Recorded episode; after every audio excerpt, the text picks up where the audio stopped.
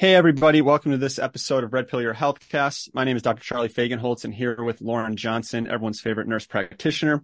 And we have an awesome episode today. We have a great guest. Uh, he is the future of farming. Um, and he's known as Bill Gates. Bill Gates, everybody. Uh, I'm just playing. We don't play that game. Everyone knows that. Um, we have someone who everyone should know about, someone who's making a change in the world and uh, that we look up to. So his name is Robby Sansom and he is the CEO and co-founder of Force of Nature. So, Robby, thank you for coming on here with us today. I think it's going to be a great conversation. Um, and the how I want to kind of just jump into is what is regenerative farming and what is it not, and then let's just have that take us through the conversation uh, for the day. Well, thanks for having me, and thanks for the for the intro. And uh, I, I, I hope I'm nowhere approaching Bill Gates. Uh, in, we hope in, not. In terms of uh, in terms of my my social skills, or in terms of the impact I'm I'm having on the world, and my overconfidence that I'm and, and my correctness. Uh, the uh, yeah, regenerative agriculture. You know, that's the foundation of what we're focused on here at, at, at Force of Nature, and there's there's a lot uh, of directions to go from there and why we're, how we're doing that and why we're doing it. But, but what, you know, when I think of regenerative agriculture, I think I'd like to compare it to the industrial system so that we have like what it is versus what the industrial system is. I don't think most consumers even know what the current system is. So when you explain regenerative, it's sort of like, Hey, I thought that's how it would work because it makes sense. So may- maybe we can do that in a moment, but in its simplest form, regenerative agriculture is practicing agriculture, whether it's plant or animals agriculture, so raising food, um, in a way that harmonizes with nature, that celebrates the wisdom of nature, that improves and leverages the natural function and the natural cycles of nature, the energy cycle, the water cycle, the carbon cycle. Um, so many different things that have through billions of years of evolution been perfected into how to sustain life on the planet. And I think, um, we then as humans come into the, come into the picture maybe, maybe 10, 12,000 years ago, coming out of the last ice age and have figured out how to, um, create food production systems to sustain civilization. And we've gone from doing that sustainably where Aristotle and Plato um, would have written about the importance of soil health, um, to really kind of taking a um, domination mindset uh, over nature. And in the last generation or two, with the, with the green, quote unquote, green revolution, um, figured out how to uh, industrialize, mechanize, um, and replace, you know, a, a system of natural laws and biology with a system of chemistry mm. and tech and, and mechanical technology. It's not to say chemistry and mechanical technology are always bad in every instance, but if you, you can be short sighted, you can have unintended consequences. And the result now is, um, you know, at, at, a large scale, an agriculture system that is having a very serious um, adverse consequence on a variety of issues across the globe. If potentially the primary cause of some of the most um, concerning crises we face from drought issues globally to flood issues globally to the loss of 1% of insect species every single year globally to loss of food productivity and concerns around the ability to produce food in the future, dead zones in oceans, toxins in waterways, loss of nutritional density in food, um, leading to you know, deficiencies and declining declines in life expectancy when coupled with an introduction of terrible toxins and harmful um, uh, compounds in foods, and the list goes on and on. Loss of pollinators, which are necessary for food production, loss of topsoil, which is the uh, substance all life, all terrestrial life depends on. Um, and it's uh,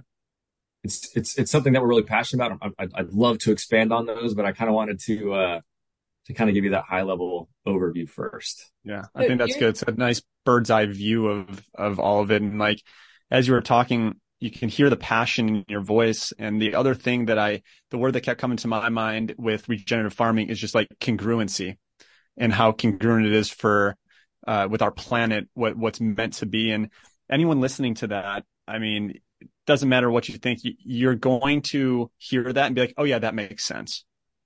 Yeah, congruency or symbiosis. Yeah.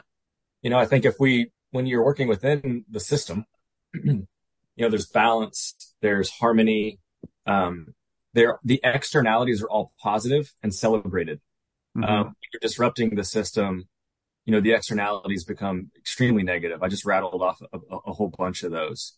Um, and again, it's, it has to do with practices, you know, to, to, to elaborate on that a bit, you know, industrial agriculture, chemical industrial monocrop agriculture is the cornerstone, probably 90% of agriculture across, across the, across the globe, the overwhelming majority of agriculture in the United States. Agriculture across the globe, there's about 30 billion acres for all intents and purposes and about 10 or 11 million, uh, billion, excuse me, 30 billion acres, 10 or 11 billion of those acres have some form of agriculture practiced on them. In the U.S., a little over 2 billion acres of land, a little under 1 billion acres of agriculture. So we're talking about almost half the land mass of the United States, almost a third of the land mass of the globe. We are, as humans, manipulating natural ecosystems to produce food. And overwhelmingly, we are severely disrupting and degrading those ecosystems um, for the excuse of producing food. We are doing that through just like leveling ecosystems, like you think about in the rainforest, yeah. um, or like we have done throughout the United States and the Great Plains by running tractors and tilling up the soil and bulldozing trees to create long fields. We do that through um, spraying multiple different uh, chemical compounds designed designed to terminate life, fungicide, pesticide, um, herbicide, and then adding fertilizer on top of that. So, you know, all of these things have, have, have negative consequences. Um, we eliminate wildlife. Um, we eliminate, um, life beneath the soil. Let's, let's be clear about how wild the soil is. All life depends on it. It's a tiny, tiny, tiny, minuscule, thin layer that covers some parts of the globe, which all terrestrial life depends on. 95% of life on soil exists uh, on land, it exists beneath the soil. We only see the 5% that's above. Yeah. We know less about the soil than we do the ocean or the rainforest. Uh, and, and yet we are, are decimating that ecosystem. And what is, you know, the rep, what we see above the soil is a representative of a representation of the health of what is beneath it. And so we've decimated our soils. I think we've degraded some 70% of our food production systems globally. Um, and some 30% are desertified. Again, we're talking billions of acres. Um, through, through some of those practices that I, that I just highlighted. And again, it's, um, taking, you know, again, 900 million acres in the United States, maybe at any given time between three and 600 million acres of that is corn, rows of corn, no other life, dirt in between, only GMO corn being spread, all this stuff. So it's like life can't happen. The circle of life, the balance, all of the symbiosis, everything has a role, um, doesn't exist. And, and then that system starts to decline and decline as, as more biology um, is, is, is disrupted. It disrupts the weather patterns. It disrupts all those cycles. And again, going back to the original question, what is regenerative agriculture? It's a response to that. It is a solution to that. It is saying, Hey, we can produce food. We can produce more nutritionally dense calories, as many calories as we need, um, as much uh, quantity of better food as we need. And we can do so in a way that improves that, that reverses everything I just said, creates more diversity, creates more wildlife, creates more habitat, builds soil, improves the water system, mitigates drought, mitigates flood, doesn't require require chemical inputs and amendments, celebrates biology over chemistry, replaces a vicious system with a virtuous one. Um, and, and what's the what's the sorry to cut you off, but what is the uh, the steps to do to achieve that. So like what like what what is regenerative farming do different to the soil that would allow the ecosystem to flourish again and to maintain that like symbiotic uh, relationship? It, it, can mean a lot of different things in, in, in a lot of different contexts. It's kind of a, mm-hmm. a lame answer, so I'll, I'll, I'll I'll highlight some of the Yeah. the core, the core principles, the flexibility, great. and That's how great. you apply those. Yeah. Um, so that's what people want to hear. So that's perfect way of saying it. So um, there's generally six core principles, and they you know, we could talk for an hour on each of them. Mhm. Um, you know, the, the the first is uh, limiting chemical and mechanical disturbance. So don't till, um, don't spray um, toxins. Um, Wait, so so glyphosate's not good for us? you know, I think there's been some recent uh, research and studies that that says it's showing up in our urine, it's showing up in our breast milk, and it's causing cancer and other sort of diseases of Western civilization. When you consider we spray we spray millions and billions of pounds of this stuff, and it just goes everywhere, including waterways. And Yeah. And the half life's like 30 years, so it just sticks around in our water samples and breast milk and and all that type of stuff. And And um, I mean, that's you're that, that's having urban. With hormone issues like glyphosate Mhm. is a massive hormone disruptor leaky gut predisposes to other conditions and so it's everywhere and you Yeah. guys Yeah, are doing it different And fertility rates are what half of what they used to be. A woman in her in her twenties today is half as fertile as her grandma in her forties, and a sperm count of a man is half of what it would have been a decade or two ago. and the testosterone levels like testosterone is super important for men testosterone levels are way down not even just talking about fertility but just overall health of a man um, and just how much glyphosate has impacted that Yeah. So, so limiting, so first principle, limiting chemical and mechanical disturbance for some of the reasons we just mentioned and many more. I'll add just for elaboration on that mechanical, on why, why no tilling. Soil is amazing. It is, it, when it's healthy, it is like chocolate cake in that it has, it's porous. It has holes in it. It's dark. It's rich. Sometimes you smell it and it's earthy. It actually holds itself together. 50% of what is beneath the soil in healthy soil is air. So you have the ability for life to exist. You have space for water that's held together by all sorts of life. Um, and there's these incredible organisms, some fungal networks that can transport nutrients. It's like there's a, there's a, there's an entirely amazing world down there and we're, we're converting energy from the sun and that's become that those sugars and exudates become the currency for all this life beneath the soil to take rocks and turn them into micronutrients and to shift and transport things around and then to upcycle them through plants and other things um, that then upcycle are upcycled through herbivores and omnivores. And, and it just like it's this really cool cycle. When you till you kill all that. You just disrupt it. And and Mm. you set it back. And when you till you also oxidize and release carbon into the atmosphere. So 30% of the legacy load of carbon in the atmosphere today that is man-made is from tilling only just Mm. simply tilling taking what the life that is there killing it and then that oxidizing and releasing carbon. Because we're all carbon based life right? So when, when we die we turn into forms of carbon and in this case it releases as gas carbon. So tilling so some mecha- chemical mechanical disturbance pretty bad. So start to limit those things um, so that you can allow you know recovery and, and you're not you're doing more good than harm. A second principle is is to armor the soil or leave the soil covered. So um, it's it's not foreign to anybody to, to perhaps drive or fly and see massive amounts of bare ground where somebody has just tilled and then left the soil bare. Except when you where you don't see that is anywhere in nature, maybe except for deserts. Um, but we're talking about food production systems, and deserts don't don't apply there. It's a whole different sort of ecosystem. What you don't see in, in, in nature is a monoculture, like I mentioned before. You also see a lot of things um, popping up out of the ground to do stuff. The, the, the reason bare soil is bad, if you think about hot and cold, when it gets when it's sunny and hot, particularly in the south, or when it's the winter and cold, particularly in the north, there is extreme temperature, and that can translate into the soil, and that can kill that life beneath the soil. You can get upwards of 140 degrees in the soil here in Texas when it's bare. That's about 20, 15 degrees north of where where we want to cook steaks to to kill pathogens. Um, you know, you're just nuking life and you're exposing it. It can get real hot. It can get real cold. It also allows for and causes compaction. So the terminal velocity of a drop of rain is enough that when it hits the surface of the soil, it has an impact, especially times millions and billions of rainfall. And, then- and then that ends up compacting, what makes it kind of impenetrable. So the next rain won't soak in.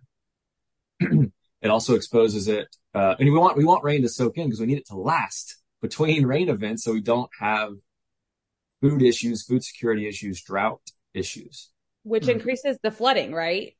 Mhm, which leads to flooding Yeah. and leads to erosion. So bare soil allows for wind erosion or rain erosion or other forms of erosion. And again, it takes over 500 years to produce an inch of topsoil. Okay. We are losing topsoil at unprecedented rates. When, when the, when the United Nations Food and Agriculture Organization said, Hey, we only have 60 harvests left. What they were saying is, Hey, we have lost a ton of topsoil, more than a ton, billions of tons of topsoil. Um, and it is non, it is a non-renewable resource. And at the rate we're losing it, we won't be able to produce food. In fact, I think we lose half a percent of the world's supply of topsoil every year. The number in the United States, according to the NRCS, the Natural Resource Conservation Service, it's a subcomponent of the USDA. In the US, as of like 2016, I think, we had gotten our er- rates of erosion down to about 2 billion tons per year. The EPA says the number one water pollutant in our country is soil, particularly soil carrying all kinds of toxic things in it that create dead zones in oceans and, and screwed up waterways and poison reservoirs. But like, let's go back to that number just real quick for fun, because 2 billion tons is not fathomable, fathomable for not for me at least. So I had to try to like paint a picture with that. It took me a minute, but yeah, that's the, a lot. Average, the average Ford or Dodge or, or, or, or, or Toyota or Chevy pickup truck, a 1500 model will hold, um, uh, two tons. So of, of, soil. So imagine just like, look, go out to the highway, look at the average person's residential, you know, truck and imagine it being full of soil in the back. That's two tons. So to represent what our annual in the United States alone loss of this non-renewable critical resource you would need to line up a billion trucks in a row to represent 2 billion tons of topsoil. Mm-hmm. And to complete the picture, that row of trucks wraps around the equator over 150 times. Wow. That's how much topsoil just in the United States we lose every single year of this critical resource. So let's not in- increase its ability to erode by leaving it exposed and bare. Um, so whole bunch of reasons why, again, leave, leave the soil armored or covered. The last one is when it does rain, if when it, what does and is able to infiltrate, obviously it doesn't, you know, we've all been under trees. You dig under the layer of what's, you know, the positive organic litter that's on top and it's more moist. It's helping to retain. So, and then lastly, that all that life on the soil, you need that life, um, to eventually decay and eventually feed that soil biology, right? It's life, death, decay, new life. Well, that cycle can't happen if we remove all of the life from the surface of the soil and you can't have that, that circle. So I've talked about the first principle that, that we just talked about the second principle of leaving the soil covered or armored. Um, you know, the third principle I would say is, you know, green growing plants and living roots year round. Again, green growing plants and living roots. Well, one of the things they do is they hold soil in place. Um, and the, the other thing that they do is they are the mechanism for energy and nutrient exchange um, meaning the most powerful energy source in our solar system is the sun. And the only way for life beneath the soil to be, to receive energy is through plants that are doing this incredible thing called photosynthesis. Yeah. Um, they take CO2 and the energy from the sun, uh, and they convert it and they sustain themselves. And then they do this really cool thing. They spit off oxygen for us to breathe, right? And what stays behind? Carbon, CO2 in, O2 out, carbon. And that carbon becomes them because they're carbon based life, the body, the form of the plant, but it also becomes their roots and it becomes sugars and other nutritious exudates that they share in a currency exchange and a nutrition exchange with life beneath the soil. And that includes carbon, that includes nitrogen, that all, all different sorts of compounds and things that happen that are ignited um, because the plants are there, um, keystone in in the cycle. And then also the nutrient process, again, plants, um, are upcycling stuff out of the soil and then herbivores and omnivores, think bison, cattle, you know, eating those plants and upcycling through cellulose into protein and other forms that, that, that we can eat. Um, you think about the, the photosynthetic capacity of any given area. It has to do with how many leaves are there, the different shapes of leaves that are there, the different types of canopy and how high and how low they are. So so, doing plants are really critical in a number uh, uh, in this cycle. Do you do you think that we should be eating plants, or you think that animals should be eating those plants and we be eating those animals? I think it's a combination of both. Depends. You know, most plants are toxic for us. I don't think mm-hmm. that that fact should be should be lost on us. Right. And plants that that we do eat would be toxic if we didn't have some way of processing them through cooking or fermenting or or some other form. And there's pros and cons to that. And and, and you guys and maybe Paul Saladino and some others would be would be better to, to dig into, you know, the implications of that. I, I tend to be a, a, a fruit and meat and um, centric um, you know, dieter, but um, it doesn't, you know, regardless, plants are necessary and appropriate for functioning ecosystems. And, and, and again, you know, you look at some of the reason that we till, it's so that it's to keep weeds from popping up.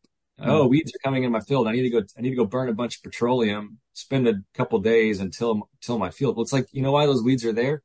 Nature is trying to heal. Yeah. It's trying to big, kickstart the cycles of life again It's putting plants and they do different jobs, um, which sort of leads to the, the next principle, which is um, diversity. So that would be the fourth. Uh, I think we're on the fourth principle now. Yep. Um, diversity. Um, again, we talked about the symbiosis a minute ago. Everything has a role. It is, you know, it's the, it's nature hedging. It's making sure there's forms of balance. For every undesirable pest species, there are thousands of desirable pest species. Let's not spray insecticides and destroy the capacity and potential for all of the key ecosystem services that, that we need. Um, diversity of plants. You know, I mentioned all of the job that plants, some of these plants make nitrogen. You know, what is fertilizer? NPK, nitrogen, phosphorus, potassium. Um, you know, a lot of fertilizer is nitrogen. Why are we taking the remnants of old chemical warfare factories and creating synthetic nitrogen when the atmosphere is 78% nitrogen. And there are nitrogen fixing plants that do that job in nature. If we don't remove them from the face of the earth, then we don't need to support or amend our land bases with nitrogen because we have nitrogen fixing plants. Tons of favorable insects. Obviously, there are animal species, wildlife, birds have a role, amphibians have a role, reptiles have a role. All of these, these, these different diverse um, parts of the animal kingdom um, and, and, the natural kingdom are playing a role. So, so diversity is critical in healthy, functioning, and, and thriving ecosystems. I would add second to last animal impact. And this kind of goes back to your, your, your, your question about plants versus animals. We yeah. can talk about plant-based agriculture versus animal-based agriculture. I kind of like to talk about that as a follow-up once I get through these principles, but plants are necessary for healthy ecosystems and so are animals. Um, there's no way around it. Um, these, our most fertile food production systems evolved from plains based, grassland based, pasture based ecosystems that relied on keystone animal species. Keystone meaning they disproportionately and positively are benefited by the impact of the singular species in a ratio that exceeds the number of those animals.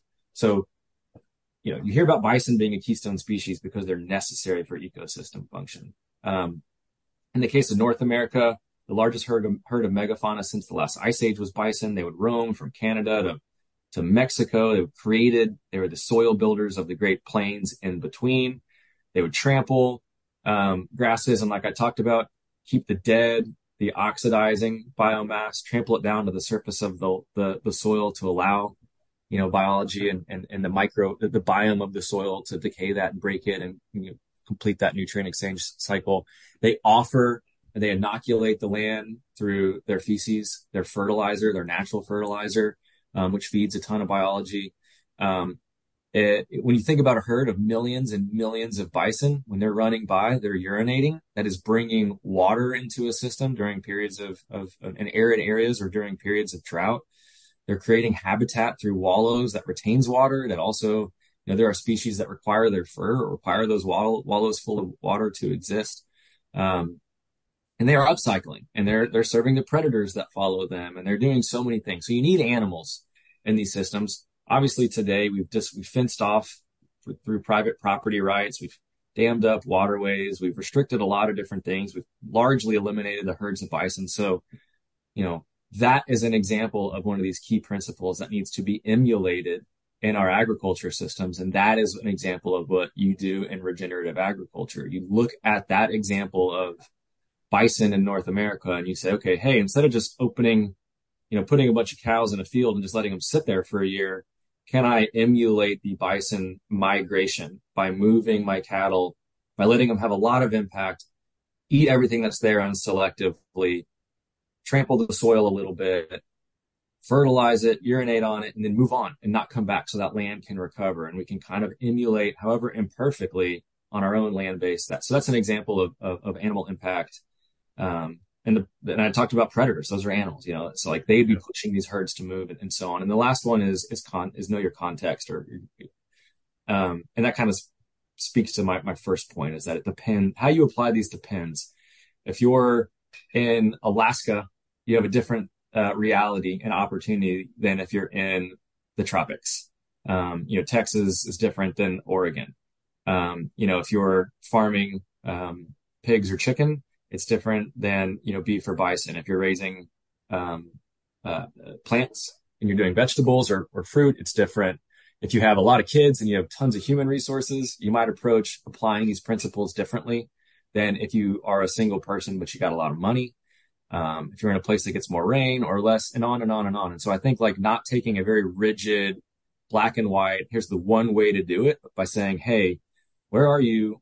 What's your land like? Where are you starting? let's just try to figure out the next best step so that we can we can find a path forward to improving and again regenerating uh, the land base that you're on. Hmm. And so I know you want to get into uh, like raising animals and versus plants and, and things like that.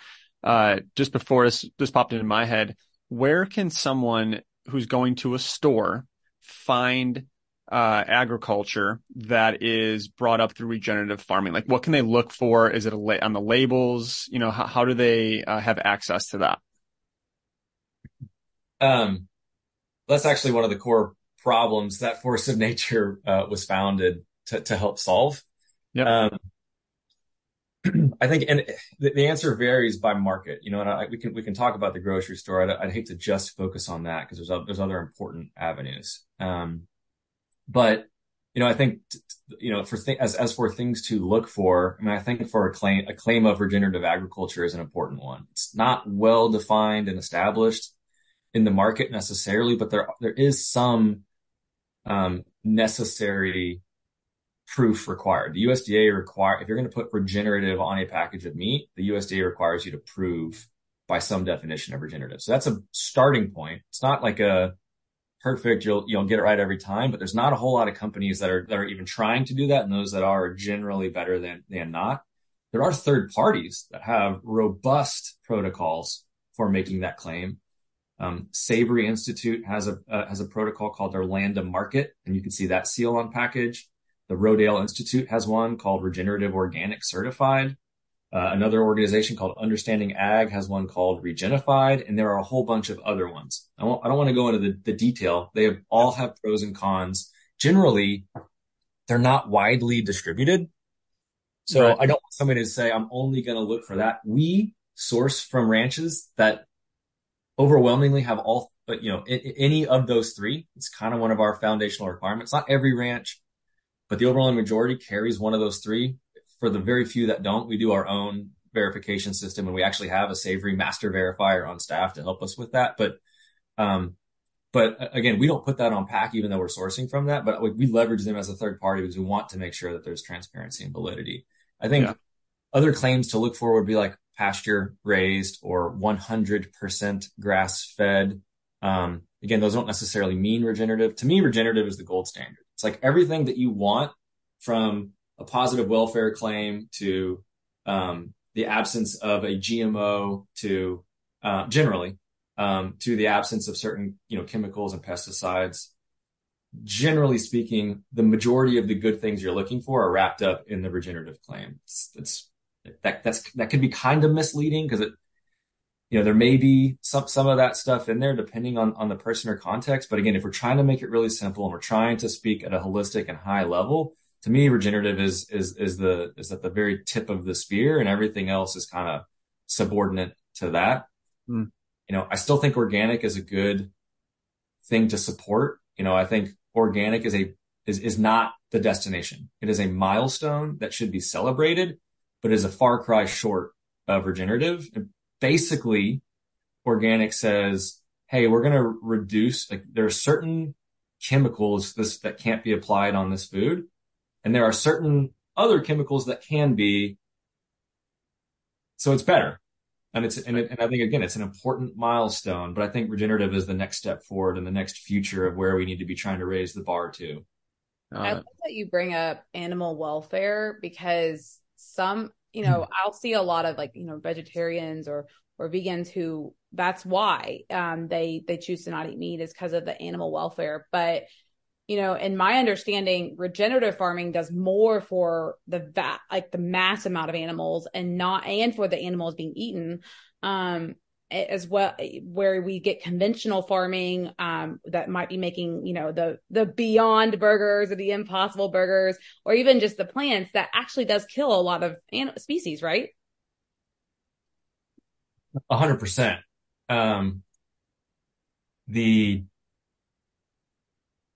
i think like from a welfare there's a lot of there's a lot of ways to go from welfare perspective. Um i think you know one of the things that regenerative does is you're you're kind of looking to biology, you're looking to nature. So what are the evolutionarily consistent behaviors that are desirable to these animals? You know, um, our systems evolved to let the to have these animals express those behaviors and to benefit from them. And if our agriculture system prevents them or limits them from doing so, um, that's adverse to the outcomes on the land, but it's certainly a welfare issue. You know, cows want to want to graze and roam, and pigs want to root, and chicken, chickens want to scratch and peck they won't want to be confined. Um, they don't want to live in synthetic environments and eat synthetic diets, uh, surrounded by synthetic light. You know, cows don't want to eat um, grains and corn. You know, they want to eat cellulose and grasses. Periodically, when those are seeding out, maybe get some grains and corn. So, like evolutionarily consistent diet. But I think you are mistreating animals when you aren't allowing them to live in a natural state. Um, and you're certainly mistreating them when you're imprisoning them.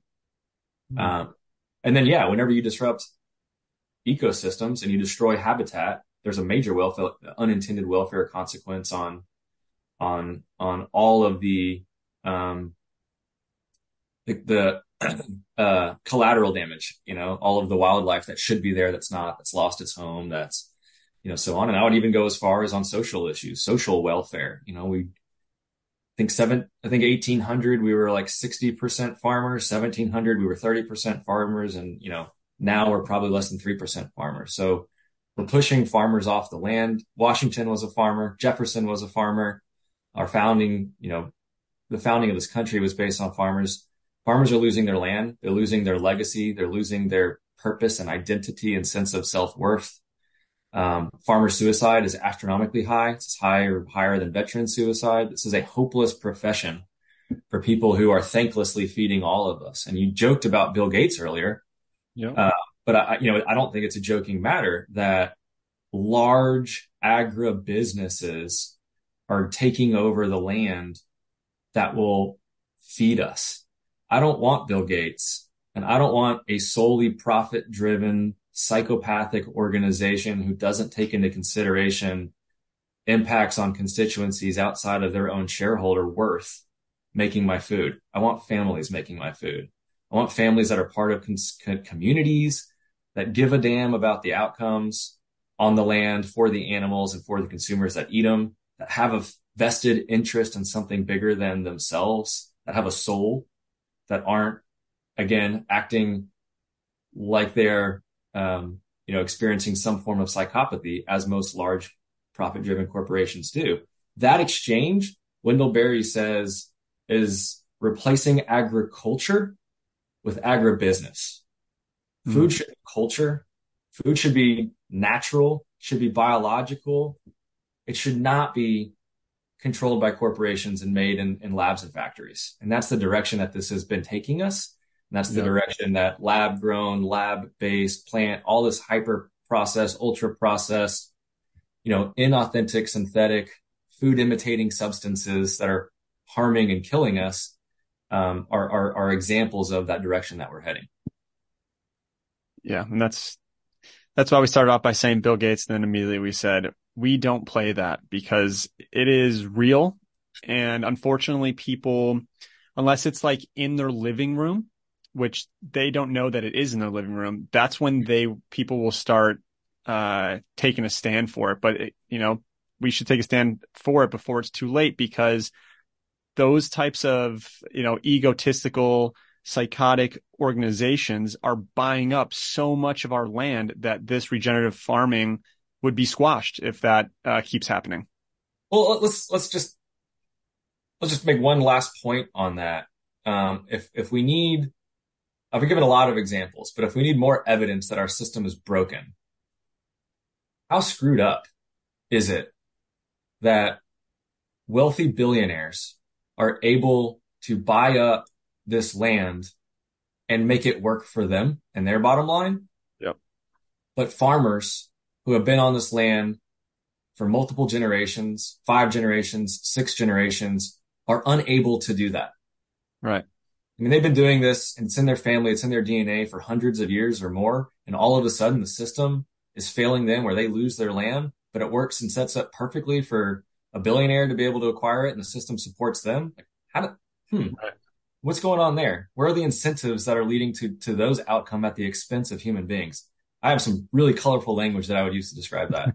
and thinking also about the health effects of yeah. these farmers of these apply, applying the pesticides. I mean, we've seen that in some of the court cases. It is uh, it is heartbreaking that they are told by the manufacturers of these pesticides, "Oh, these are safe and this is good and this will increase product increase productivity." When in reality, it hurts the land, it hurts their land that they own, and it it really hurts their health and their body. It's, it's, again, I say we're, it's replacing a vicious system with a virtuous one. It's so, we were talking about a little bit before the call, but it's so, there are so many positive results of making some of these relatively subtle shifts in how we produce food. Um, I think there are very serious social issues in our, in our um, related to our food production communities. We talk about how food is harvested. We talk about, you just talked about health issues relating to applying pesticides. We talk about mental health. I kind of touched on that a little bit. You know, many of us refer, insult them by calling them pig farmers or calling them flyover states. You know, like this is, these are found foundational communities to our larger overall, um, uh, society and, and and I just I just think that we could we could take that example and keep running with it. But yeah it's it's really difficult um, to be a farmer in this system. The system's failing them the bureaucrats and politicians and regulations are failing them um, and you know we'll probably get more to it. But like I talked about the scale of agriculture a moment ago. When you think about all of the devastating and harmful things that we're doing at that scale, it's terrifying. And I could understand how somebody listening to this would be like, wow, I wish I wouldn't have listened. That kind of talk about raining on my parade. I thought I was going to have a good day and I just got told everything is screwed up. But there's another side to that coin.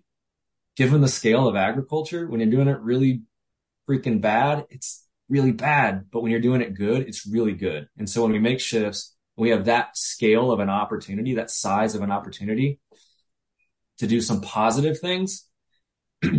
the it is really really encouraging and it gives me a, a, an incredible level of hope because we've seen how rapidly nature can recover and restore. And if we stop disrupting we stop interfering that we can see unbelievable acceleration of, of recovery and regeneration. Um, you know unfortunately again we're not going to get the help of big food big ag big chemical big petroleum and big pharmaceutical because they all have a vested interest in maintaining the status quo against the interest of consumers. And therefore, we're not going to get the benefit of our politicians and our regulations because the number one lobbying groups in Washington are all of the large complexes I just laid out. You could add in healthcare uh, to that. And all of these groups benefit from uh, maintaining the status quo. But if there's going to be change and we're going to see that change impact and cause positive outcomes on the scale that we're hopeful it can, that will come from the consumer. That will come from our behavior in the market where, you know, we become aware of these issues and we begin to purchase things that more closely align with our values, that are celebrating these regenerative systems, that send demand signals into a supply network, that justify and reward good actors and create incentives for more people to fall in line and produce those, and quite frankly, are punitive towards bad actors.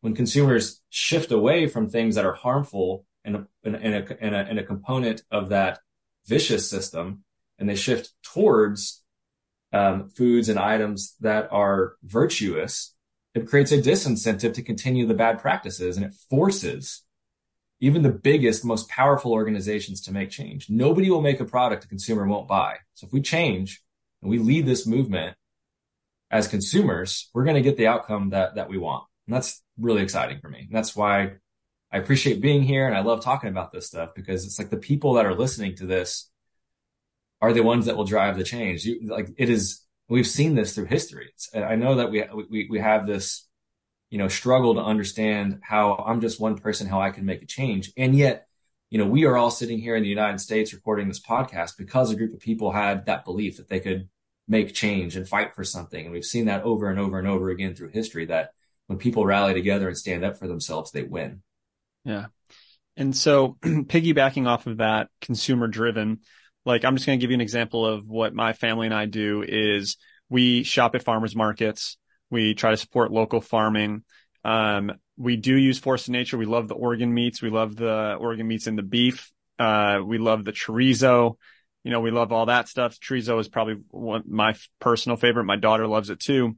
Um, so say someone is living in a concrete jungle of a city, like in LA. Uh, you know, I'm from Chicago originally what can people do to uh, how can they live to support that and and uh, uh, do the consumer driven solution would you say that you know small farms and the kind of the way that what i just described that we do as a family is that the best way or is there other things that need to be included that that i'm not aware of or that other folks uh, should be aware of yeah, I mean, I think there's a diversity of solutions, you know, and it, and and and that's the beauty of having a regenerative mindset, uh, yeah. I guess. Um, I think, you know, I always say there's just on meat in particular, and then we'll get into some demographics and, and, and methods. I always say that you know, force like what force of nature is trying to do is the third best place to get meat. I think the first best place is to um, take a gun or a bow and and go into some wild place and try to harvest your own food. Right. I think that there's, there's a lot of reasons I say that. One, it will be very healthy. It will be very good for you. Um, but I think more than that, it forces you to connect with a very real, very primal, very human, uh, connection to your food and a very real, tangible, emotional, across all the senses relationship with your food, a respect for it, a reverence for it. And it will also cause you to struggle and fail and give you a much deeper appreciation for that life, for that animal and for that bounty.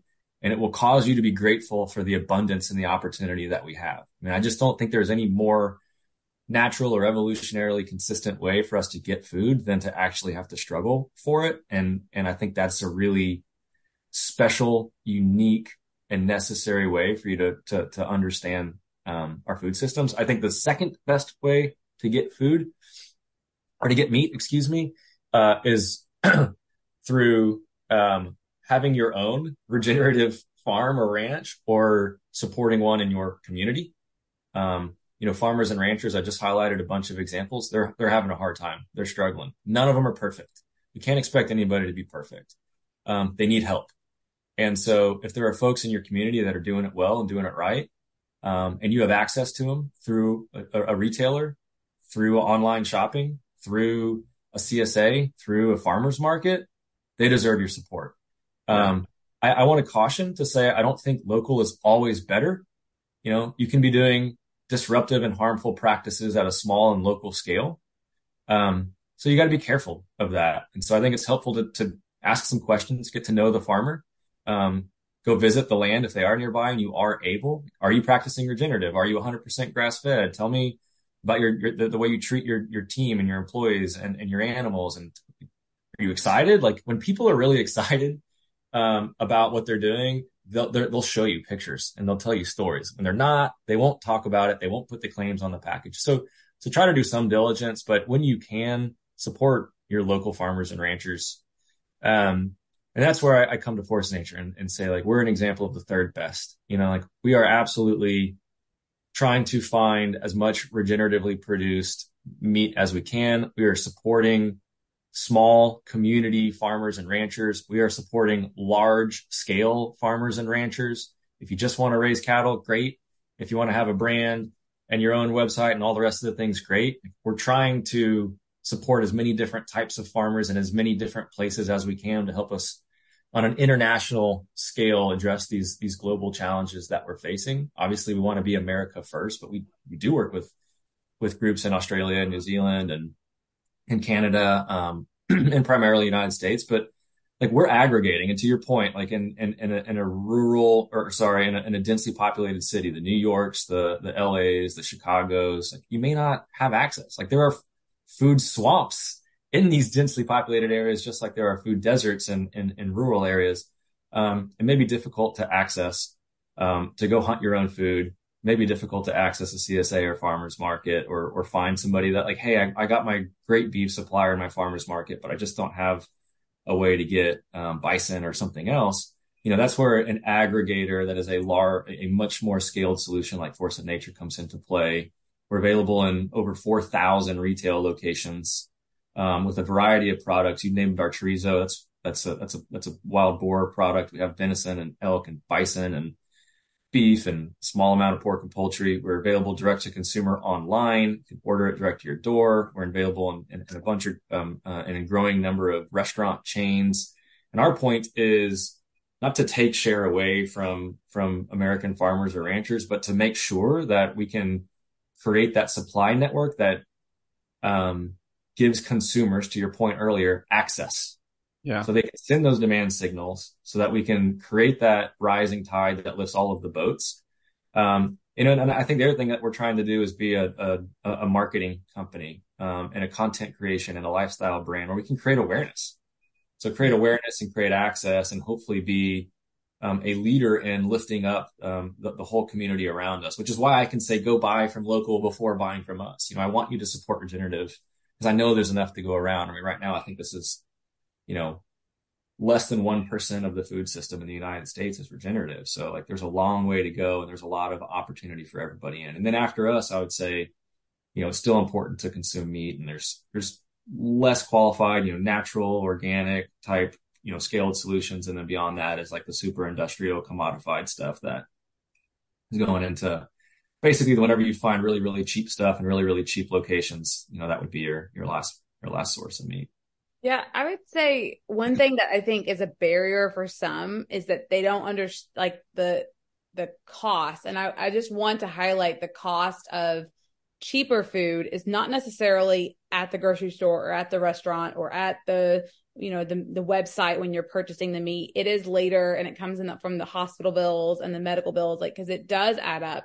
And it's not something that's like a right away thing but it is something that if you prioritize and you value your health buying these good quality sourced meats and quality sort and quality foods it will make a difference in your bottom line eventually it just and it also makes a difference in your quality of life yeah it's, it's if, if, if I can expand on that, I got some really fun fun num- fun numbers on that one.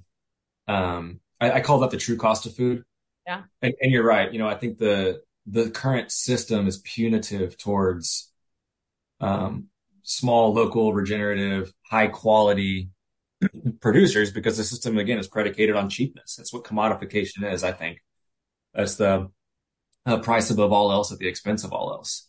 Um, and I think in that in that uh, race to the bottom, you know, we've exchanged value for cheapness. I think is kind of is part of the point you're making in a number of ways. We've talked about the sustainable sustainability and ecosystems and, and land impact. We talked about welfare trade-offs. It's hard to quantify some of those things. Um, certainly in security. Um, you know, you, you, just touched on on health trade-offs of the true cost of food. Uh, Mark, Hyman, uh, I was talking to him, and you know, I think in his book Food Fix, is he, he estimates the annual cost of chronic disease in the U.S. per year as at 3.7 trillion dollars. Most of this chronic disease is the preventable disease of Western civilization type. So I just did some math to break that down. Um, that's, uh, that's roughly like $11,000 per person per year. Um, or $928 per person per month or $2,400 per household per month or about $557 on your each on, on, an, on an average household's weekly grocery bill. Five, almost $600 a week on your weekly family grocery bill is the hidden cost of the health consequences mm. of eating really crappy food that we were, where we've made it cheap. We put it in the boxes and made it convenient, but we've lost, we've exchanged value. The other thing I like to say, and we're talking about meat specifically here, is somehow the idea of like the thing that should be the cornerstone of our diet that carries all of the micro, macro nutrients that we need to survive in the right ratios in the most bioavailable forms that also comes from sentient life has made it into our imagination and has been um, socially engineered into our minds that it has to be the cheapest thing in the grocery store. Like this idea that you know, a pound of ground meat should be three or four dollars is, is absurd, absurd. You know, Ruffles potato chips are a dollar 20 an ounce. My beef in the grocery store, which is seen as elitist or super premium is 75 cents an ounce. It's almost, this meat is almost half as expensive as Ruffles potato chips. That is crazy. It's a fraction of the cost of almonds or olive oil or wine or bottles of water or coffee or fast food. In fact, we did an experiment with fast food and we showed that you can eat organic vegetables and grass-fed regenerative meat in a stir fry and it can be 20% less expensive than going to a 7-Eleven or a half as expensive or going to a Chick-fil-A. Mm. Um, so like the cost of food, like this is the most affordable food on the planet, far and away. It won't make you be sick. It will allow you to be thriving and on an absolute dollar for dollar basis, when you really break down what's going on, it is cheaper than everything in the cash register line that's labeled as candy and we perceive as inexpensive. It's absolutely less expensive on a dollar for dollar basis. It is also less expensive when you really factor in the true cost of food to your health, to the environment, to welfare, to social issues, and on and on and on and on and on. So, just to get this right, so you're saying that like something like Ruffles chips, they just mark up so much that you that compared to what it should be, that it's a uh it's just like a not a perception, but it's um when you I guess it is is when you put it in perspective of how much how much even cheaper it, those should be, and then when you when you factor that in, it would be uh more efficient and um to eat, you know, force nature things like that.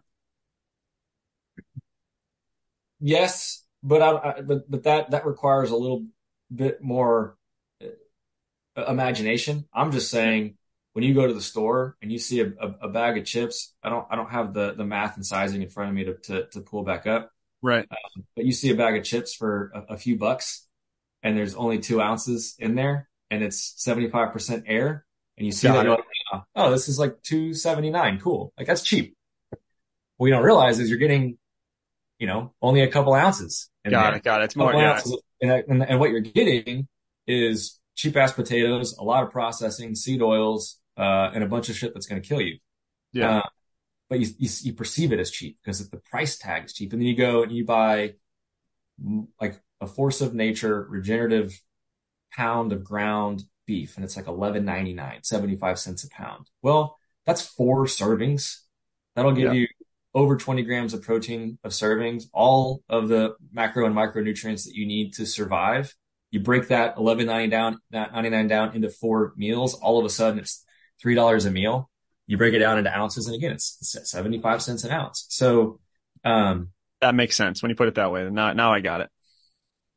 Yeah. And then you go, like you talk about that, you know, again, like a Starbucks coffee at eight bucks or, you know, a bottle of water at six bucks or a, a bottle of juice or kombucha or all these different things. It's like, this is the thing that offers us everything we need to survive. And we eat generally three times a day. Like, let's be really honest with ourselves about how important it is and how much value we need this to carry for us. And then let's just like make sure we really look at the math. So we're not, we're not getting, um, misled by some persuasive, um, again, um, ways that we're told to think that we just accept as true. It's like the price, the, the shelf tag, like more volume, less volume, shelf price can be deceptive with price pack architecture. Like meat is the most valuable thing in the store. Mm. Yeah, I think I think also another thing to discuss would be the marketing that goes towards like especially women to like eat less meat and to be um, vegan or vegetarian and how it's not good for you and you know all these things that they'll say but it's super crucial for the nutrients that you get in meat that you can't find elsewhere for children especially. Uh, they've done studies on the differences in vegetarian diets and um and in meat and eat, eating diets and it is shocking the differences i've seen this at on at, with patients that were with a vegan family that it has it changed drastically the levels of vitamin B12 and vitamin D in the part in the in the developing child and how that can affect them long term.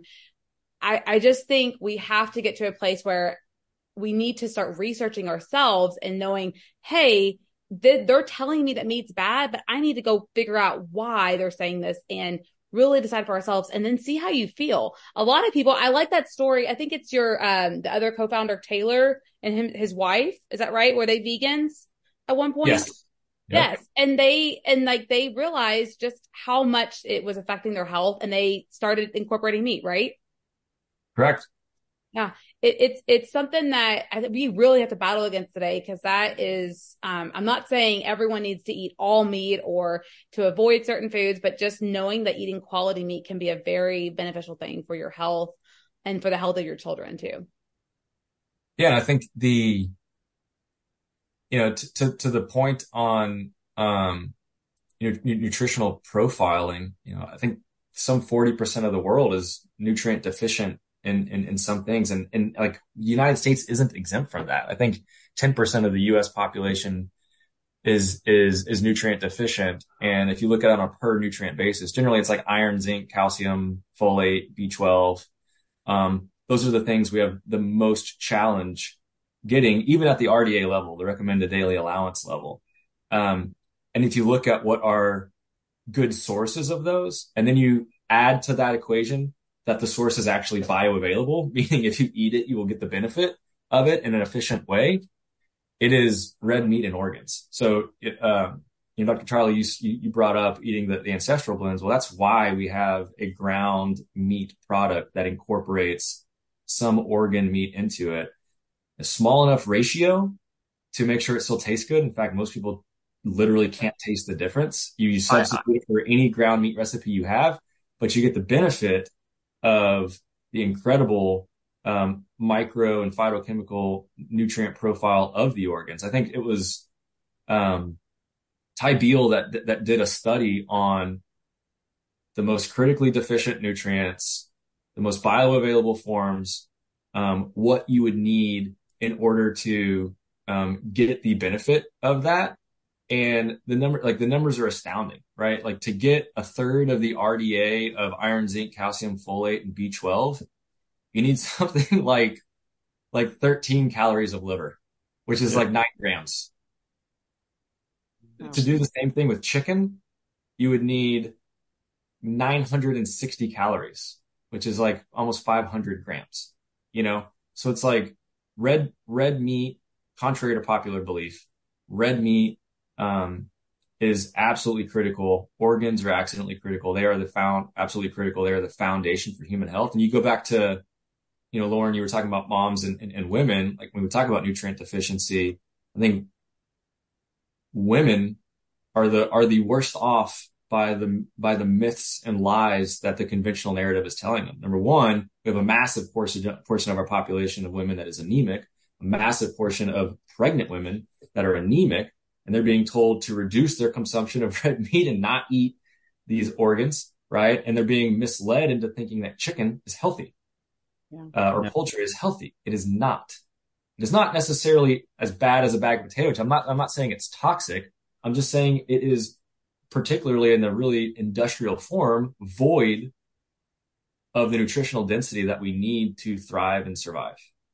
It's all, it's all relative, right? Chicken's gonna be better than that, but there's nothing that I've seen on this planet that is more nutrient dense than red meat and organs. Nothing. And when I, when I first started doing this type of frequency functional medicine in 2013, I sat down in a seminar on day one. First thing they say is that if your patient is not eating red meat, you shouldn't treat them because they will not heal to their full capacity. And, and when they said that, it made me go into the deep dive of like how great red meat truly is for us when it's done properly. And then, you know, then you go into the whole organ meats thing and that's even has even more nutrients than, than the muscle generally. And, uh, and I've treated thousands and thousands of patients. And I can tell you that the amount of times people have said that going on red meat two things. There's this other thing comes to mind. Two things. One, going on red meat and organ meats, and two, reducing caffeine intake. Those two things. So many people have said that that is the biggest thing that made a change in their health. Yeah, I, I think just to expand on that a little bit, it is um, you know red red meat and organs, but let, us just let's just ex- expand that list: uh, liver, spleen, small dried fish, dark leafy greens, bivalves like oysters, um, kidney, heart, goat, beef, eggs, cow's milk, canned, canned fish. Short of uh, dark leafy greens, uh, every one of those is an animal product. That's right. so, uh, you know, those are your most nutrient dense forms of foods. Yeah. I, I, I think there is an attack on fertility, on on women, on men, and and and they they prey on you and they say that uh, they make you feel bad for eating meat, like it's not the right thing to do, but it's actually more environmentally conscious to honor the the system that was was created for us and you know i think we we we've lost respect for the what was what was given to us and for the world in general for this earth but also for our bodies and how we need to honor that and we if we can get back to the way it was intended we really can be a lot healthier and be a lot in line with nature. That's the goal. Yep. I think like the, the health of any, of any system depends on the health of all aspects of the system. You know, that's what the circle of life is. And I think we are a reflection of the health of our land and the health of our food. And I think you can see that uh, that our health is in a state of decline as our lands are in a state of decline, as the health of our food is in a state of decline and, and so on and so forth. And when you begin to repair um, each of those um, those variables, you know, it has a, a virtuous and, and, very circular, um, you know, benefit. Uh, and I think that's that's what this mindset, that's what this food movement, and, and, and that's what you know we aim to help try to be a, a, a play a key role in kickstarting and, and bringing the consumer into that that awareness and give them that again that access, and then you know, hopefully see our food system change for the better behind it. Hmm. Amen to that. Amen to that. Yeah, I I just you know uh to the mom at home, you know, to the, making meals like these ground blends are so easy. And even my very when I started incorporating them years ago, my my very picky eating children did not notice a difference. And I was able to get them some nutrient dense meals um, even in the form of tacos. Like it, it is so easy to incorporate these blends and then expand, you know, the chorizo, the different, the different steaks that there's so many, like there's so many offerings that they have. Um, to just check them out. Um, they are available. Where, all, what all stores are you, are, are you guys available at? Well, we have a store locator on our website. Okay. So you can plug in your zip code and it'll tell you. But, you know, again, all of the large um, natural foods retailers, the Whole Foods, Sprouts, Natural Grocers, so many of the larger regional ones. Doesn't matter where you are in the country. Um, many of the many many of the co-ops and mom and pop shops, etc. But we, we, we put it online to make it easy. And if you can't find the product that you want, again, we, you can order it online to your door. And so, you know, we are trying to have what you want in the form you want it, where you want to get it. We're just trying to make it easy. Um, again, we're not the best, and we have there's there's good things that we do. There's there's there's cons to what we do. Like we're just not perfect, but we're trying to do the best we can and make it as easy for the consumer to get involved. Yeah, we we and we appreciate that. I, yeah. I really have to say that what you all have done, you're pioneers in going out and doing this, and really as well as educating and spreading awareness, um, which isn't easy to do in today's world with so many people that are making it cool to be um, to be vegan or to be vegetarian. It is it is so important that you guys are educating on just how to to live one with the earth and to really take care of our animals. I appreciate it. The health of all things is interrelated. Yeah, no doubt. Um, I will definitely say that I think that the um, the beef blend t- is tastes better than regular ground beef, in my opinion. I think that the Oregon makes things taste. Uh, if you had to do a blind taste test, I think that there's more flavor in organs than than just uh, meat, and so I am a huge fan. And like I said, that chorizo is so fire, but my Sprouts doesn't carry it, so I got to get it online. And um, yeah, man, is there anything else that you want to say before uh, before we hop off? I'll just I'll just if if I may, just because the ancestrals have come up a few times. Yeah. Uh, and and I think we're all fans of of organ meats, but but many consumers are intimidated by them. Um, and so when we, you know, just a funny story about creating those products, we knew we wanted to do it, and in fact, we were frustrated because um, when we first came out with that that line was the first year the U.S. statistics showed that you know children being born born today will have a shorter life expectancy than their parents. And it's like, ah, how are we at this date and this age with everything we know moving backwards? It's like here's an example. This would have been the most highly sought after food. The organs would have been the most highly sought after food our ancestors um, would have pursued. It's when you look in the wild, you look at carnivores taking down animals. They generally go for the organs first. We've we've removed them from our diet. We've distanced ourselves from that evolutionary and historical truth. And so that's why we named them our ancestral blend. This is what our ancestors would have wanted us um, to to have, but we also knew we had to had to make it palatable. And so, you know, the, our first batches um, I took home uh, and made for my nieces and nephews, little kids. I didn't tell them. I just said, "Hey, this is my company. This is some of our meat. Uh, I made hamburgers. I didn't put them on buns. I didn't give them eggs and ketchup and things like that. I just kind of put like some salt, a little bit of salt and pepper. So they really had to taste the meat and just gave it to them. And I didn't tell them there's organs in it. Um, and they were like, Oh, Uncle Robby, we really like your meat. This is, this is so good. Can I have some more? I was like, all right, nailed it. You know, like kids will eat organs and not even know they're doing it and want more. That's the right ratio. Um, and, and so again, you still get all of the, I think we're at somewhere between eight and, and 10%. Um, you still get all of the, uh, the, the, benefit. Again, it takes a few grams to go a long way for your health, but, um, you don't have to, you don't have to be scared or intimidated about what it might taste like or how you might cook it. So in my household, I'm, I'm like you. It's a staple. Um, it's our go-to. It's so, so easy to, again, substitute it for any recipe of ground meat that you have or thaw some out, get a bag of frozen organic vegetables, throw them in the skillet, and in 15 minutes you can feed your family something that's super inexpensive and cost effective, highly, highly, highly nutritious and valuable, and very, very quick and easy. We love it. Um, last thing I'll say is uh, thank you, honestly, for coming on, and thank you for what you're doing. As Lauren has already said, that uh, we are very um, honored to talk to you and just love what you're about, love what you're doing. And the one thing I couldn't help to notice is we talk about like synergy and stuff. When you're talking, you see your passion and you've turned it into your business, which is like the best of all worlds, right? You, you have this passion, you have, uh, you saw that there was an issue, you've provided people with a solution. And the biggest thing of all is you've provided an awareness, which will change people generationally. And that's pretty much what has what is the product of our um, our podcast, and that's why Lauren has done social media. That's why I started my membership, and her and I go on this to bring awareness that things like this exist, and and uh, we have a big passion for that. So, Robby, thank you for coming on. Truly, uh, if I make it down to Texas, I want to come see your place. I want to come see the the ranch and all that type of stuff.